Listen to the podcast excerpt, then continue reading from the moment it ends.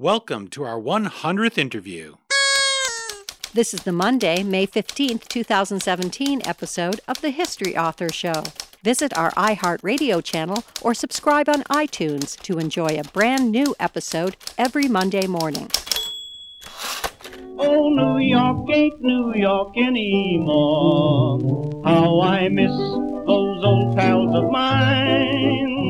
The sawdust is gone from the floor where we harmonize sweet Adeline on the east side, west side. Things ain't like before. There are tears in the eyes of the regular guys. Oh, New York ain't New York anymore. Hello and welcome. I'm your host, Dean Karayanis, and this is the History Author Show on iHeartRadio. This week, our time machine visits some of the most heated fighting, political and on the battlefield, during the American Civil War. We'll experience that great conflagration through the eyes of a soldier and his young love, a woman whose father just happens to be a copperhead the derisive name for Democrats in the North, like this senator, who begin to doubt and work against Abraham Lincoln's war effort as the fighting drags on. Now, letters aren't rare from the American Civil War, but what is rare, very rare, is to have both sides of a correspondence preserved, a complete back and forth, and to have those letters in chronological order. I mean, think about it. Soldiers in the field traveled light. They had to.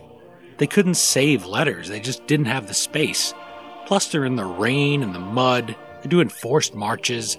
There's not really time and not really conditions that you're going to be able to save a letter that's written with ink or pencil or anything at all. And so, often they just burn their letters and get rid of them.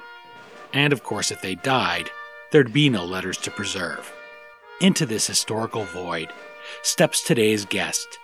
His name is Gene Barr, and he benefited from the chance discovery of these love letters from young Jenny Lindsay and her soldier in Union Blue, Irish immigrant Josiah Moore.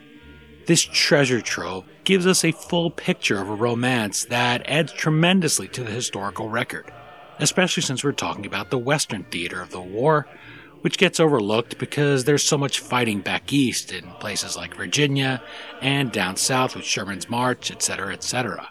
Gene Barr's book is titled A Civil War Captain and His Lady Love, Courtship, and Combat from Fort Donelson through the Vicksburg Campaign.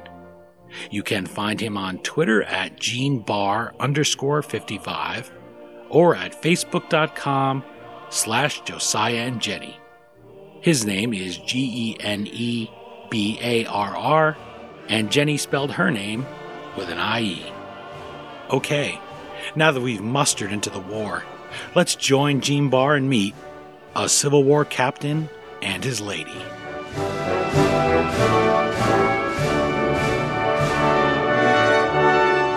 I'm joined via Skype by Gene Barr, author of A Civil War Captain and His Lady Love, Courtship, and Combat from Fort Donelson through the Vicksburg Campaign.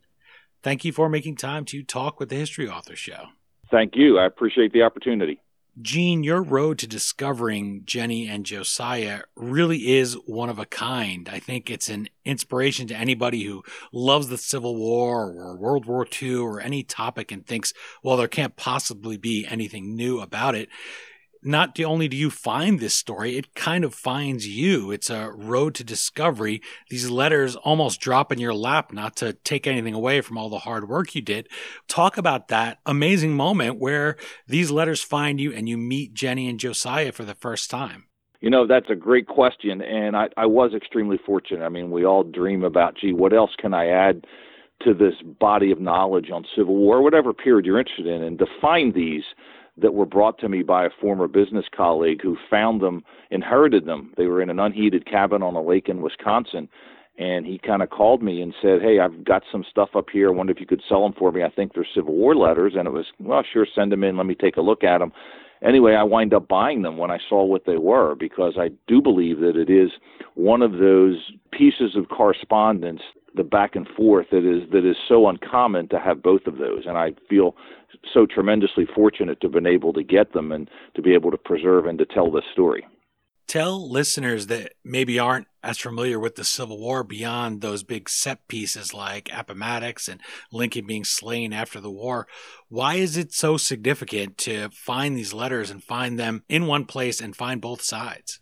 That's a great, great question because you know what happened is believe it or not there are quite a few letters from soldiers back home people back home tended to keep them you know they were evidence in communication from a loved one far away be they in virginia or tennessee or wherever they were so they would keep them what were more difficult to keep for the soldier were those communications from back home. If you think about it, they're they're out, they're campaigning, they're out under the weather. It's really hard for them to keep these in a place where they're not going to get soiled or wet or where they just get tossed away. And so to have that back and forth correspondence is really rare. What's even rarer is to find this correspondence that is really a Civil War courtship. There are some that are back and forth that are husband and wife, but there are so, so few that show a Civil War or a Victorian courtship with everything that's attendant to that, where you can see how the relationship develops through this three plus years of communication it's amazing the way that they write. I mean, these aren't people who are novelists, either of them. Uh, you know, they don't come from this literary background. And yet, when you read it, I found myself thinking of how you write fiction. When you learn to write dialogue in fiction, the first thing that they'll tell you is, or among the first things, that dialogue in a book is not how people speak. If you and I speak to each other, Gene, I'm not saying, "Hey, Gene," so your book, Gene, right? And yet, yet you'll do that so that you can avoid a speech tag. And I said, or I thought, or I exclaimed, as they used to use. You try to avoid that. You speak much clearer. There's not a bunch of half sentences, hopefully, unless you're trying to make a point. So these letters, you read them, and I almost found myself thinking that they were fictional because their thoughts are so clear and together. They they're moving they're building this relationship together. It almost reads as if it's fiction.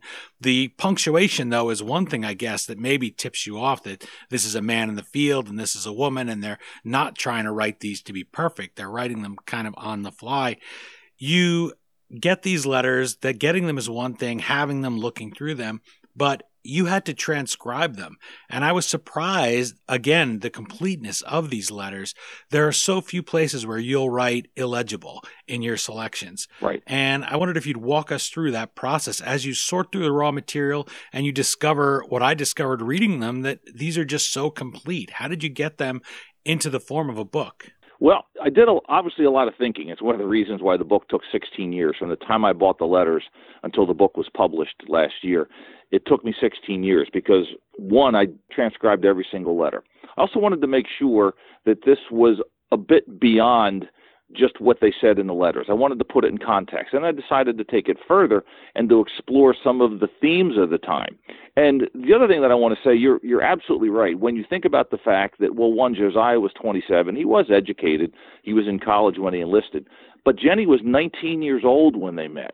And you think about the ability of this 19 year old young woman to write the way that she did is absolutely incredible. And of course, letters meant more at the time. That was how people communicated. That was how people showed their worth literally to others, showed their, their position in society, their ability to write. And the letters, in many cases, are almost like I view them as almost like poetry and they are absolutely incredible. But you're right. I was I was a bit surprised that there weren't more illegible sections. There's a couple sections that are literally cut out, and we get into that a bit in the book, where I speculate about why sections of a couple of the letters were cut out. But they did a phenomenal job in bringing them back and forth, and they're almost all there. And again, very few places where they're illegible. It took me a while from the time I first got them. Once you get into the pattern of speech and kind of reference back, oh, yeah, here's what they mean by that. And you're right, some of the punctuation is making it very interesting. But it was, uh, once you get into the pattern, it kind of is a little bit easier, a little bit easier to see once you're able to do that. But I transcribed every single letter and did all the research here because I wanted, you know, I wanted to make sure this is right, and I wanted to tell the story the way that it ought to be told. And they didn't have any emojis or acronyms. No emoji. LOL to lean no, on. You know, no, no, none of that. None of that. As you can see, these are all four and five page letters in most cases. Um, a lot of times he he would dash off a letter quickly when when they were being transported from one place to another. But in most cases, they're very long, very long letters and very detailed and talk a lot about what was going on on the home front. And sometimes, as a you know, I will admit, some of them you look at it gets a little mundane as she talks about going to see her sister in Chicago. But the reality is that's what soldiers wanted to hear. Soldiers wanted to hear that their loved ones back home were leading as much of a normal life as they could because they certainly were not. And they were there to protect and to look out for and to keep the way of life for the people back home. So they liked the fact that okay, things are going things are going well back home. I'm I'm pleased to hear that you also bought, included with those letters, some photographs. There are two on the cover of a Civil War captain and his lady. I wonder if you describe this couple that you bring to life in the book and what you felt when you first saw them and said, wow, these are not just words that I'm learning these people through, but I have a little idea here of what they look like. Yeah, interesting because I did not see the pictures of the both of them at the beginning. There was kind of an interesting thing that developed. I bought the letters from a guy I used to work with, and there were some CDVs that came with it. He wasn't sure what he had, and he would call me up every couple of months and go, "Hey, I found these other pictures. They look like index cards." I went, "Yep, I I want those," and we worked out a deal for those. I wound up meeting the great grandson of Josiah and Jenny. I guess that's the spoiler alert. Everybody knows now they got together after the war. but I wound up meeting the great grandson who did a tremendous amount of family history and had these pictures as well as others and he was willing to bring them in and let me incorporate that as part of that. And you're absolutely right. After you read the letters and then you look at the two of them it really does bring it full circle when you when you bring the two. And certainly for me looking at it you get to know by the time you're done you get to feel like you know the two of them. You think you you know you believe you know their strengths, their weaknesses, what they like, what they don't like. You certainly come to appreciate the fact they're both very religious, which is emblematic of the time in many cases. But you really do. I found that I was, even though obviously they've been dead for a long time. You you feel like you get to know them. I certainly did when I was done with the book. Do you know how they found their way here to a cabin in Wisconsin? It seems like a strange place to find them after you read the letters. It's it's a great question. The guy who I bought him from, who you know, as I mentioned, was a bit uh, he was a former business colleague. I said to him, I said, "Don't you want these?" He goes, "Well, the reality is that they belong to my aunt's husband's side, so it wasn't a blood relative." and they inherited the cabin and basically everything that came in it. So I'm not quite sure how they got there. Somebody on that side of the family, not a blood relative, has had them. What's interesting is someone as recently as I'll say the 60s or 70s had taken care of them because they were in a 1960s, 1970s binder, put in plastic. Someone had obviously decided to take care of them. They weren't just carelessly tossed in a cardboard box or thrown somewhere. Someone had set these aside, which helped to preserve them, even though they were in this cabin for years. So I very much appreciate whoever did that. As soon as I got the letters, I took them out and I put them in what I knew to be acid-free paper. I suspected that the what they were in at that point was not. So I wanted to make sure that I could keep them as best as I could. But exactly how they got there, nobody's quite sure. This is obviously fashioned as a love story. The letters lend themselves to that it's also taking place against the backdrop of some key events in the war, both on the battlefield and the political fighting at home. I wonder how you struck that balance, or if they led you to, to strike that balance based on what Jenny is saying, for instance, about her father being an anti war Democrat against Lincoln. How did you decide to balance those two things, or did you let Jenny and Josiah lead the way? I kind of let them lead the way. What happened was I looked at it, as I said, I didn't want it to simply be the letters. I knew I wanted to put it in some kind of context. And as I did more and more research, and I found, for example, Jenny's dad was a Democratic state senator who was elected in 62 in the Democrat resurgence when the war wasn't going too well for the Union.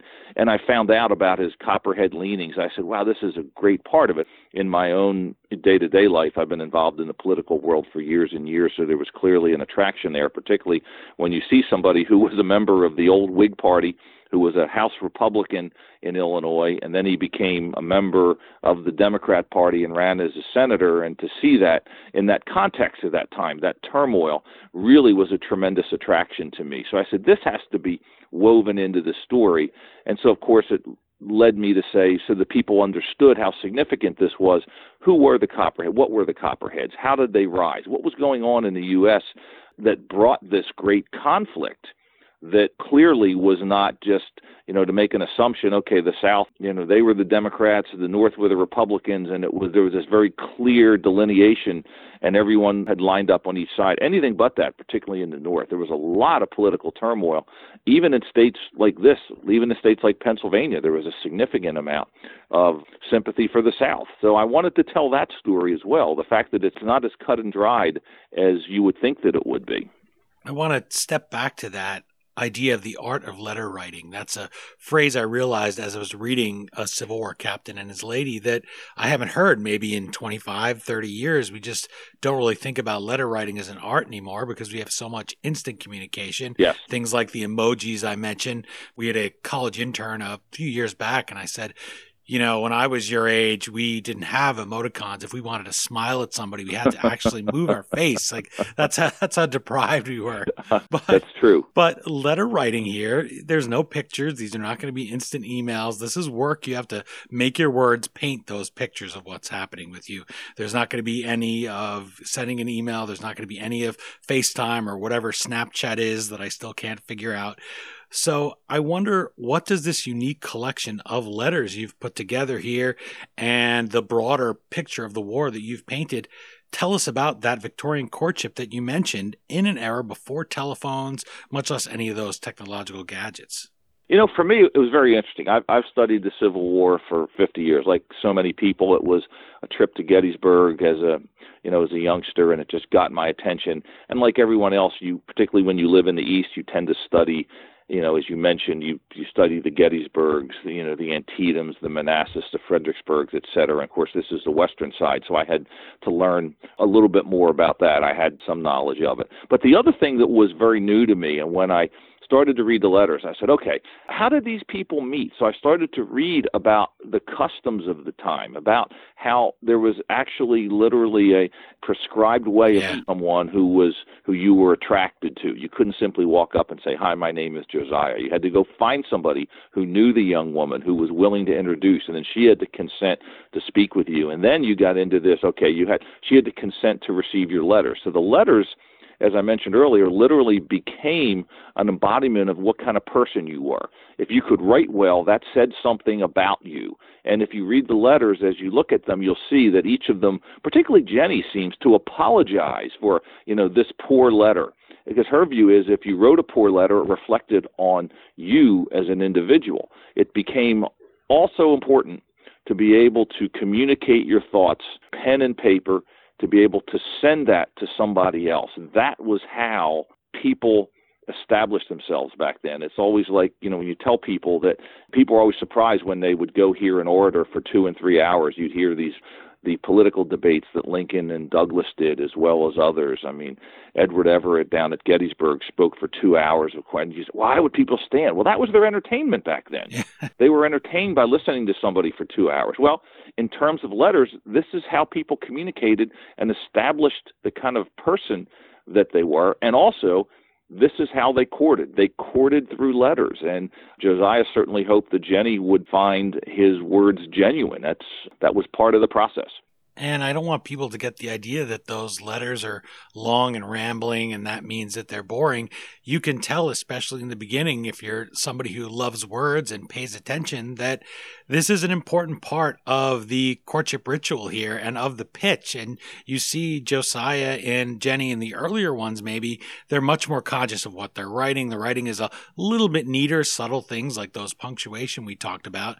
And I could see Josiah a little early on kind of chewing that pencil maybe as he's sitting out there right. in the mud and oh what am i going to say here how am i going to describe this and then she's talking to him and she wants to keep him on the hook. They want to keep hearing back and forth. It's very different from today. And i know i met my wife through writing back and forth. We had a long distance relationship for a while. And i could very much relate to that. And i thought that's something to bring it to life and then think, oh, right, there's this whole thing in the background that our country is maybe tearing itself apart and that I may die tomorrow. Adds so much more drama to that. And to have both sides of it in an underserviced theater of the war, that's really something that I bet people just will grab this book if they love the Civil War. Yeah, yeah, I hope so. And you're absolutely right. I mean, in terms of so much of it was written about the East, and of course, people hate to be pejorative. People probably tended to be a little better educated out East, so you don't get as many of these descriptions from the Western theater. So there's not as much written about Fort Donelson, Shiloh, Vicksburg as there are about Antietam and Gettysburg, et cetera. So they are a little bit less developed. And you know, you're absolutely right. As you look at these, you can imagine, and I I do believe many of them, particularly, are are like poetry. But you know, Josiah, through some of the letters, paints this. There's a couple letters that are that, that I just love. When he talks about sitting in camp, he said, I think he said, "Lovely Luna, the moon is out, smoke is wafting off of the campfires." You can see him literally. You see him sitting there almost composing this letter, and he does such a marvelous job, both of them, in terms of setting up that imagery that you can see, whether in the camp or her back home at her house worried about not only Josiah, but her brother winds up going into one of the Illinois infantry units as well. And you can imagine her back home fretting about this as she's writing these letters and her brother is ill. It looks like her brother had malaria. And also thinking about her father, who at a certain point after 1862, of course, began to be the object of derision in a lot of places for his anti Lincoln diatribes and she wouldn't have been able to i'm sure talk about that. It just wouldn't probably wouldn't have been something she was happy about that here's her i guess it's a timeless story but still here's her future husband. She maybe hopes and he's fighting for the union cause and then he's hearing about her father. It adds a whole nother dimension of drama there. It does. And you know what's interesting? Even though in one of his letters josiah goes on a long rant against you know the copperheads because by 1863 1864 the soldiers had had enough of this. And if you weren't on their side then then you were a traitor and an enemy. But interestingly even though josiah was well aware of what jenny's dad was doing you, you never see that in the letters. Josiah's always very cautious as part of this courtship not to say i can't believe what your father did or what's wrong with your father? He kind of shoves that off to the side. And in fact one of the letters is from josiah to Jenny's dad. It appears at some point he was trying to get him perhaps a commission in one of the new USCT units, the colored troop units, once blacks were finally allowed in. Um, so it appears that they had a decent relationship, even though Josiah clearly was not happy with the copperhead leanings of what would be his future father in law. Well, it's nice. Maybe another thing we can learn from today, right? Yes. absolutely. Well, you know what? That, that's a really good point. There was a lot of incivility. People talk about the lack of civility in politics today, and I'd agree with that. I've been in, you know, politics for over 40 years, but people say it's the worst it's ever been. I said, oh, I'm not too sure about that. 150 plus years ago, we went to war over issues, and let's obviously hope we never get to that point again. But there are things we can learn about listening to others and trying to keep at least some semblance of civility and you know learning from others and trying to figure out what their concerns are. So Josiah kind of figured it out with his future father-in-law, and I think you're right. I think there is a lesson there. And to digress a bit just about the political side of it and thinking of a Civil War captain and his lady every year, as I'm sure you're aware, because you've also been in politics and been in news myself and in politics. It's every Thanksgiving, let's say, there's always a letter that goes out from one of the campaigns or maybe from one of the national committees saying, What do you do about your relative that disagrees with you at Thanksgiving? And right. they're encouraging you what you should say in your fight and this and that. And I just think, oh, I don't know, maybe it's being from a Greek family. We have our, we have our own things to fight about about. We don't need anyone to tell us. Usually we do our arguing with food, right? It's just you cook things differently. It's not really an argument because as a kid you get to eat both kinds, right? Right, so, right, right.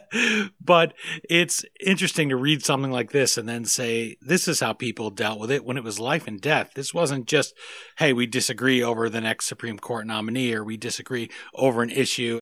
Think about the fact that this captain who was there every day watching his friends fight and die and maybe dying himself, hearing the of bullets over his head, it'd be so easy for him to think, you know, there's other fish in the sea. Here, this woman's father is giving aid and comfort to my enemies, and I'm just going to be done with her. And yet they make this work through their letters. They talk it out. That's really important, and it's an example to us today when people fight so much about things, and I don't think they take that time. That's got to be something that made me, and so I'm sure made you feel like, hey, Josiah is a pretty good guy. It's nice to see somebody do that. Makes you want to be a better person. I would agree with that. You know, it's one of these things where, as I said, you got to know both of them, and my wife, who obviously read the book, she got to the end, and her, her comment was, "I love Josiah," and I think you know that was part of it. He's you know he's a good, decent person. He does exactly what you said. He you know he listens. He's a very religious person. He's he's an educated person. He's clearly patriotic. Again, for a country where he was not born. He's an Irish immigrant, granted at a very, very young age, and this is really the only country he knew. But you really do get to know both and gain a great appreciation for him, you know, as a man. He was elected captain with zero military experience, and by all accounts, did well by his men. And I think his men saw what you saw in him as well. My guest is Gene Barr, author of A Civil War Captain and His Lady Love, Courtship, and Combat from Fort Donelson through the Vicksburg campaign. You can find him online at Gene Barr underscore 55 or like him at facebook.com slash Josiah and Jenny. His name is spelled G E N E, and that's bar with two R's. Jenny goes with the IE spelling, which I was a little surprised at. I didn't think that would have been in the Civil War. I would have thought it was a Y. But see, learn all kinds of things in this book, especially since you're seeing her signature and looking so closely at it when you read the letters. Meg Groeling at emergingcivilwar.com writes of a Civil War captain and his lady, quote, there is certainly no shortage of books that contain letters from Civil War soldiers, but this one is especially interesting because most of the letters are in sequence. Gene Barr has built upon this foundation with supporting research. There is currently no regimental history of the 17th Illinois, but a Civil War captain and his lady is an excellent beginning to a study of Civil War units from the land of Lincoln. Gene, let's talk about that supporting research you resist the urge of many authors to focus on the romance of the war and kind of look away, draw the curtain when the fighting stops. Just focus on the romance, the cavalry charges, and then say, well, the war ends, and kind of 50 years later, there's going to be a Burns documentary, and things will be very romantic. the nation will bind up its wounds and move on. You take the time here to discuss the trouble these men had integrating into life when they went back home. Maybe, say, men who weren't as fortunate to have somebody like Jenny waiting back home, or somebody to give them such a positive influence through those letters. Many of them committed suicide you describe one in the book. So as these men battle this new foe, which we would call today PTSD, it's a whole other story. It's a whole other war, really. So, what drew you to include those stories in a Civil War captain and his you know, that's a great question. Some of this was that I was very fortunate to have one of my former professors at St. Joseph's University, a guy named Randall Miller, who is really an historian's historian, who read this twice for me and made some real critical suggestions. One of them was, why don't you talk about what happened to the men after they went into the war, this, this hardening or coarsening process? And so I talk a lot about that. And as you noted, there was the story about one of the men who was in Josiah's unit who wound up committing suicide. And I discovered that letter doing some research in the National Archives. And I just taken aback and had my eyes open by it and decided to pursue okay what you know what did happen? As you know we we all have this assumption that they got out everything was wonderful. You know we know it wasn't wonderful for those you know African Americans who were in this country. We know that it didn't automatically turn great overnight for the freed slaves. There were significant problems. At the same time it wasn't just a great place often to come back to for the men returning either so I dove a little bit more into well, what happened to some of these guys? And I think it's an emerging scholarship that's coming out now. There's a lot of works out there that I relied on for the book, but trying to find out how did Josiah and the men come back? One of the things I look at is for the men who came back in 1864 before the war ended, there weren't any great big parades for these guys. Whereas in 1865, as you know, huge parade through downtown Washington. Day one for the Eastern troops, day two for the Western troops because they couldn't stand each other. but what happened to the rest of them? I delved into that a bit, and you're absolutely right. What we would today call PTSD was certainly out there, manifested itself in alcoholism and abusive family members and suicides and mental health issues. And we've for years unfortunately tended to shove them under the rug. And I didn't want this to just be everything was great. Even though it's a book that largely is a romance I didn't want war to be seen as a romance. You know as Lee said it's well that war is so terrible or else we should grow too fond of it. is absolutely true. And I think we need to understand what these men went through so we can better understand how succeeding generations went through it as well we sometimes also tend, as I said, skip forward 50 years or 30 years maybe to the Gilded Age and see some nice Pullman cars. But yes. these men would go home, as I read in your book, and they're not being hired. People had many of the same stigmas that they have today about soldiers. Certainly after Vietnam, when there was so much upheaval, I had a friend actually served in Iraq. He's a veterinarian. Mm. And yes, we do deploy veterinarians still to help people with livestock, help them to feed themselves. And he said he came back, he says, and you know, people think, are you going to go crazy? Uh. It's a sincere, albeit seemingly maybe ridiculous question, but there sort of was that same stereotype then. It wasn't just because of Oliver Stone movies after the Vietnam War. Hey, these were people that were fighting and killing their fellow man in the trenches. So they were they were rough guys. You write in the book that things like once again, killing would be homicide. It wouldn't be something you got a medal for, and looting would be stealing now. You know, foraging would be stealing. Absolutely. I thought that was great that you included that because it's so easy, as I said, just to focus on the set pieces of history. And it would be very easy here to focus on what's really a beautiful love story. It's nice that he makes it through the war, and it would have been very easy to shove that aside. Maybe that's why it took you 16 years to get it just right. I wanted to make sure I had it right. I wanted to do justice not only to the story of Josiah and Jenny, but to the story of all of the people of that period, the men who served, you know, the women who supported, everybody else, because I wanted to make sure that I got this right. I knew I'd only have one chance to do it. But you're you're 100% correct. I was I was stunned by the parallels I saw, having grown up in the 60s, early 70s, that I saw between what was you know what I read about some of the men returning and the Vietnam period. Um, you know, when men were looked down on for various reasons, where they, as you point out, were not hired. They were told, "I'm not hiring veterans. I can't trust you guys. I don't know what you're going to do." And we never think about that. Again, we kind of assume everybody came back. We filmed parades. We thanked them, and the world was wonderful. It was far, far from that. And I think it's it's important not only to understand that for that period, but to understand that so that we can understand what today's veterans are going through and make sure that we do provide those kinds of supports for them, knowing the horrific things that they had to live through, the things that they had to see. And again, in the Civil War, you know, one of the things that I point out in there is that when companies were formed, companies were 100 men, they were formed not from you weren't as a Pennsylvanian, you weren't in company with somebody from Washington or California. You went into war with literally your next door neighbor, sometimes your literally your brother, the person you worked with, in Josiah's case, fellow students and you would see them killed sometimes in the most horrific ways. And it had to have a mental impact on these men. It had to. Yeah. I do quite a few appearances, and one of the things that I do as part of that is kind of after talking about the book a bit, I say, you know, what I learned about it. I kind of jokingly call it the things I thought I knew about the Civil War, and I talk about some of the things that we've talked about here. That is the assumptions that people make. You know, in 1865, the world was wonderful, and everybody went back, and they went back to what they were doing, and they had a wonderful life, and wasn't always the case was not always the case. Fellow that I interviewed, he's at least 94, I'd say. He wrote a book called Battle Rattle, and it's about World War II. He was with Patton's army, and he mm. was one of the first to liberate a concentration camp.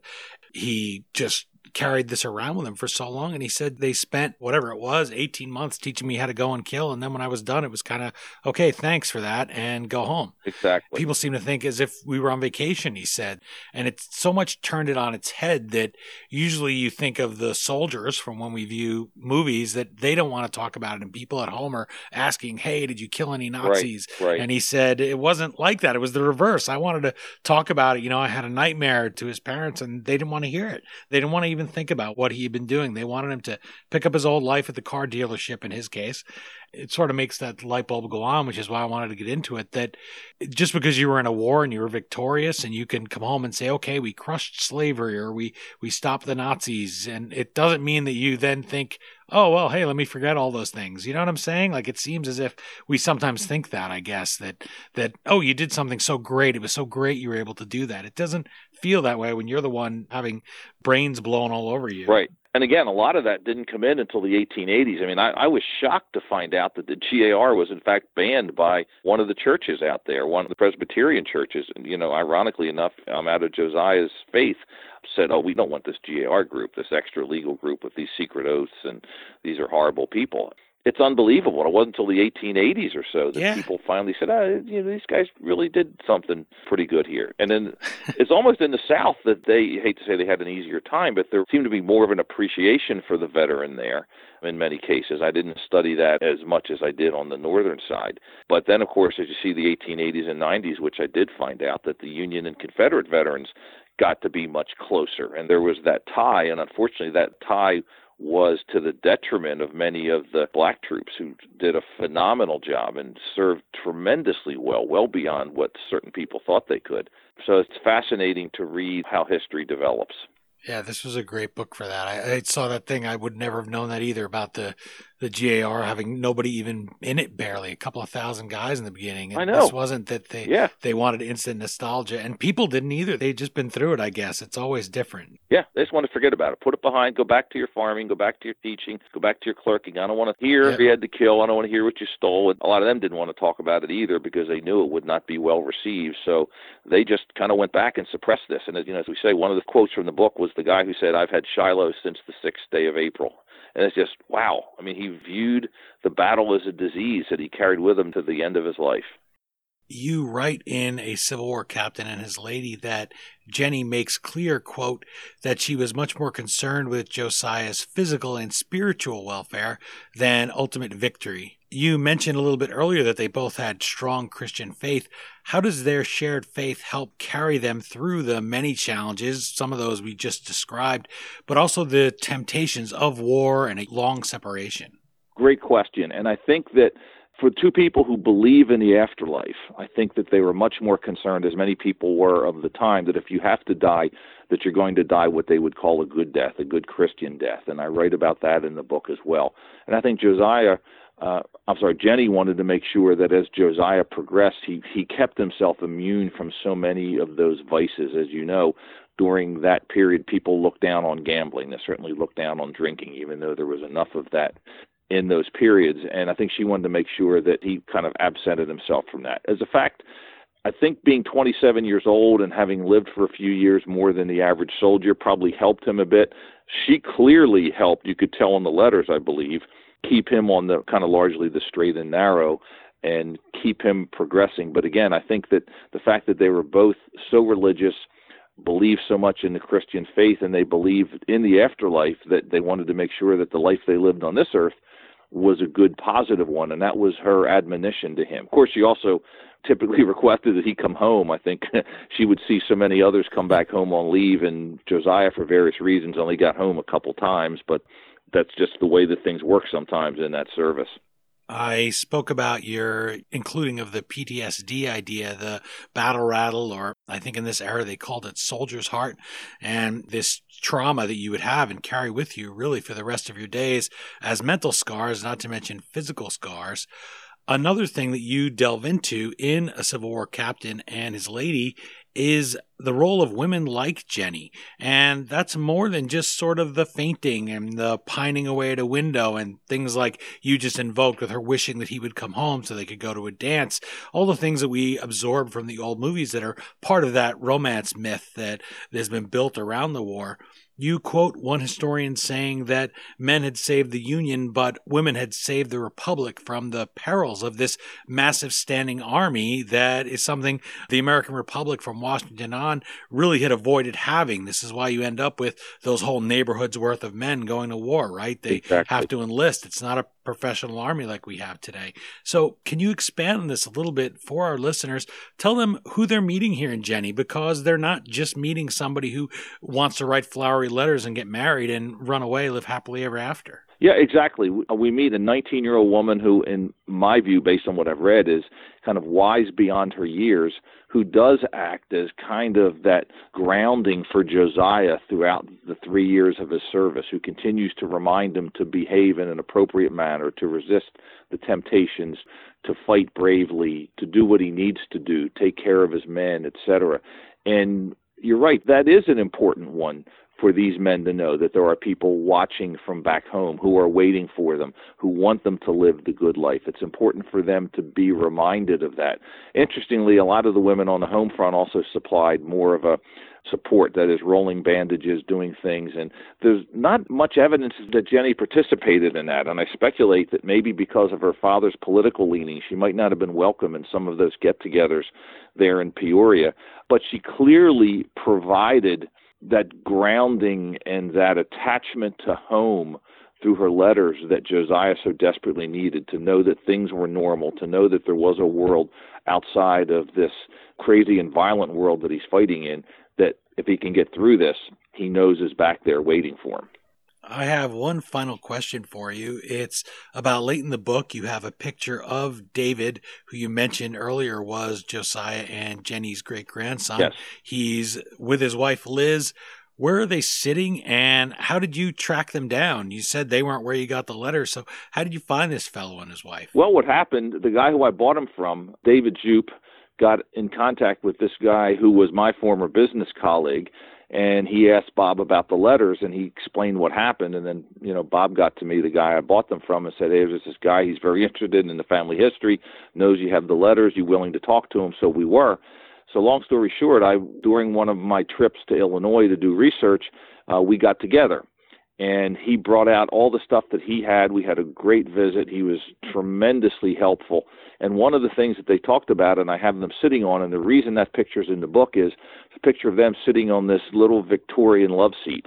And family history is that that is the love seat on which Josiah proposed to Jenny during one of his trips back home. He made a couple trips back home during his service. One of those he apparently sat on there and he proposed to her. And so that's been handed down through the family. David, and this is, you know, one of the things that is tragic about this. David, who was so interested in this story, got severe Alzheimer's and died in October of 2015, and unfortunately never saw the book come to fruition. That's one of the things that I truly regret that it didn't come out, so that he could identify with it and see it and appreciate it because he was so interested in having the story of his ancestors told. Well, it's nice that he's able to be immortalized in the book. And something else I was thinking as you spoke about it for Jenny and Josiah, you mentioned that for some reason unknown, they are not buried together.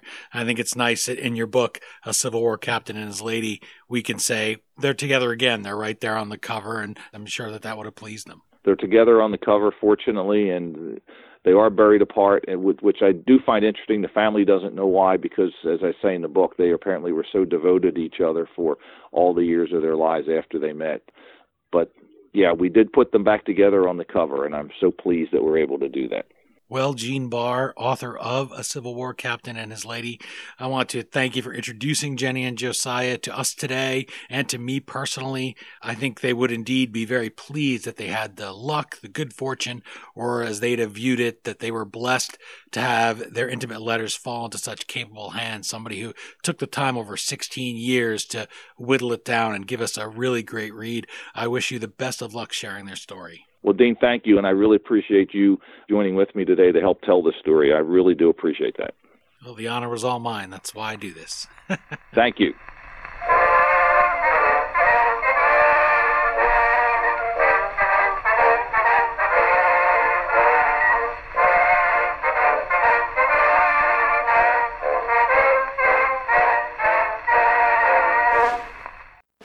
Again, the book is A Civil War Captain and his lady. Love, courtship, and combat from Fort Donelson through the Vicksburg campaign. As always, you can find the Amazon link to purchase your copy at historyauthor.com. And we hope you will click through there, or even navigate through the Amazon banner on our homepage at historyauthor.com the next time you purchase anything from Amazon. You go to historyauthor.com, we take you to Amazon, and Amazon.com gives us a small percentage of every dollar you spend at no additional charge in your shopping cart. For just a few extra clicks, you can help us keep the flux capacitor on our time machine humming like usual.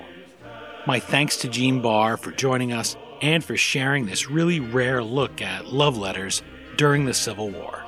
Visit him on Twitter at Gene Barr underscore 55 or at facebook.com slash Josiah and Jenny. And while you're at it, let us know what you think of the book, the letters, and the interview on Twitter at HistoryDean or Facebook.com slash HistoryAuthor. That's it for this installment of the History Author Show. I hope you'll join us for next Monday's all new interview right here on iHeartRadio or wherever you're listening. And if you're an iTunes subscriber, please take a minute to leave us a review. Well, until our next trip into the past together, thanks so much for time traveling with us today so we could go back with Gene Barr and meet Josiah and Jenny. Have a great week, everybody. He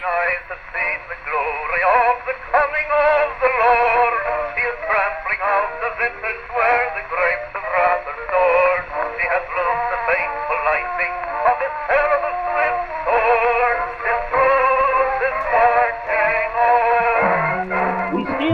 It Broadway, but what's in a name? Take it from Georgie, it isn't the same. On the east side, west side, things ain't like before. There are tears in the eyes of the regular guys. Oh, New York ain't New York anymore.